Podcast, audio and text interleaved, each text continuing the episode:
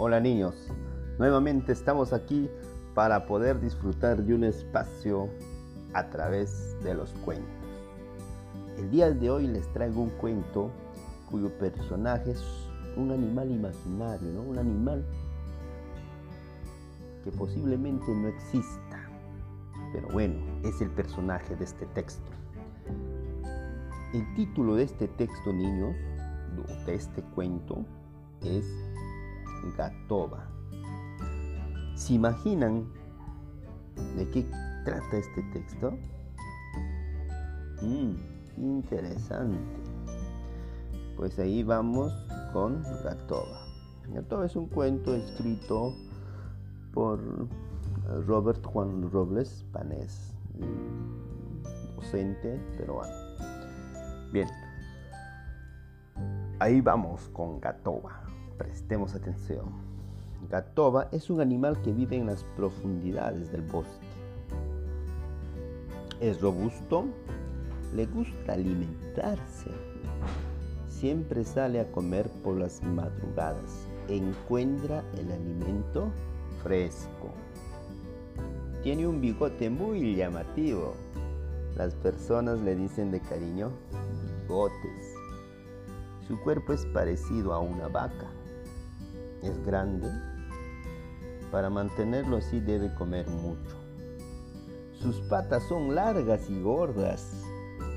Tiene que resistir el peso de su cuerpo. La cola larga le mantiene fresco. Acostumbra echarse aire. Tiene un cuello muy largo que le ayuda a coger sus alimentos con facilidad. Su cabeza de gato muchas veces asusta a las personas. Aquel que lo mira no sabe si decir gato o vaca. Cuando las personas se asustan, Gatoba dice, miau, miau, mu, miau, miau, mu.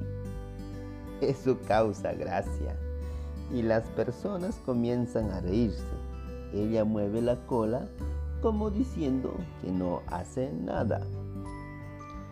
Le gusta jugar a las escondidas. Cuando ve que se aproximan las personas, se esconde y cuando están cerca sale y grita, miau, mu, miau, mu.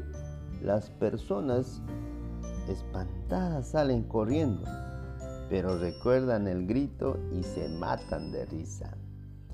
Ella disfruta mucho que las personas se asustan y luego se rían. ¡Qué divertido! dice. Su comida favorita es el tallarín verde con pollo. Al comer, el color verde recuerda que está comiendo pasto fresco. Saborea mucho. El pollo recuerda su lado carnívoro. Comer esto sale caro, por eso se tenía que aprender a comer vegetales. Disfruta al comer espinas, destruye con sus dientes filudos de vez en cuando se come algunos pajaritos. Si por ahí te topas con este animal, no te asustes. Es muy tierno, no hace daño.